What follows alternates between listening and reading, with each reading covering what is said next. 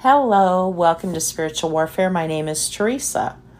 I will be reading from the devotional by Anita Higman and Marian Leslie How God Grows a Woman of Grace. March 4th Clay in the potter's hand.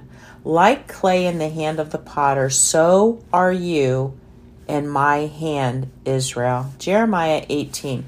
Splat. The wet clay lump is thrown into the wheel. The wheel begins to spin. The lump revolves around and around as the potter places fingers deftly onto the clay. Lines form in the brown mass. Slowly, the lump takes a shape. Graceful curves reveal themselves. What could it be? A mug? A bowl?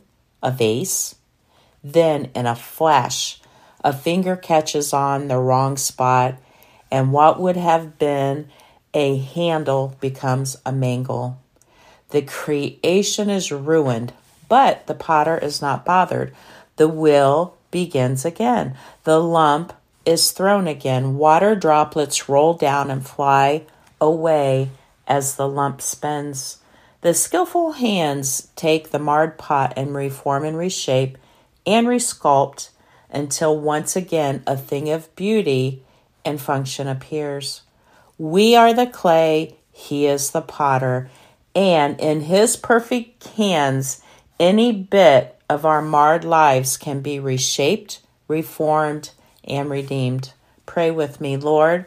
I want to be a functional piece in the plan of your universe. I want to bring beauty and goodness to my world. Take me in your hands and mold me into the form that you want me to take.